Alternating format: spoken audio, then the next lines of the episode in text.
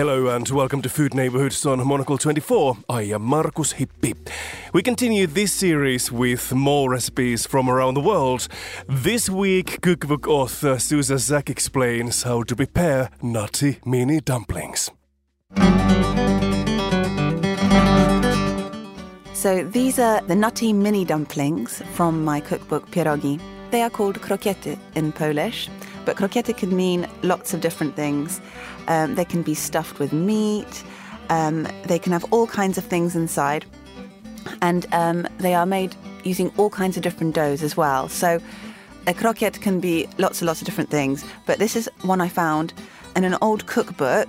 Uh, so I did have to change it a little bit because those old recipes tend to be just kind of ideas of recipes, and then you have to kind of experiment and find the kind of diamond within the recipe. And this is a really good one. It goes with anything, really. Uh, you can even use it, you know, as part of tapas, or you can eat it with any kind of sauce. I would even have it as a beer snack, or you could even have it on the side of a roast dinner or something like that.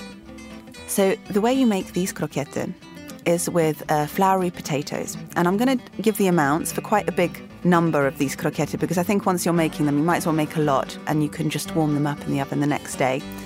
So we need 600 grams of floury potatoes and they need to be boiled and peeled and mashed.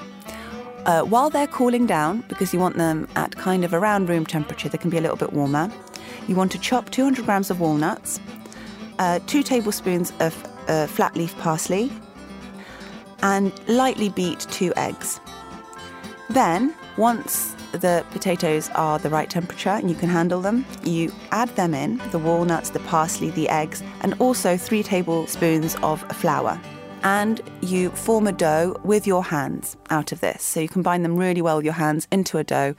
If it's still a bit sticky, add a little bit more flour. Then prepare a surface with breadcrumbs on it. I usually use a really big plate. With wet hands, form about 60 bite sized balls, a little bit smaller than a walnut because you want to be able to pop them in your mouth in one go, and roll them around in the breadcrumbs. In the meantime, you want to heat some oil in a large frying pan, and once you've got, you know, six or seven of them, you can start frying them while you're making the rest. So you want them basically golden brown on all sides, so make sure you move them around a little bit. And then you drain them on paper towels, and you can just uh, sprinkle some more flat leaf parsley on top and uh, serve them however you like. As I previously mentioned, they're really versatile.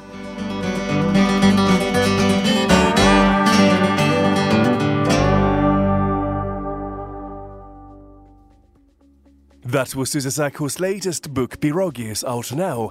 For more from the hospitality sector, stay tuned for The Menu, our food and drink show that premieres every Friday at 2000 London time. And of course, you can also subscribe to our magazine. Just head to monocle.com for more info.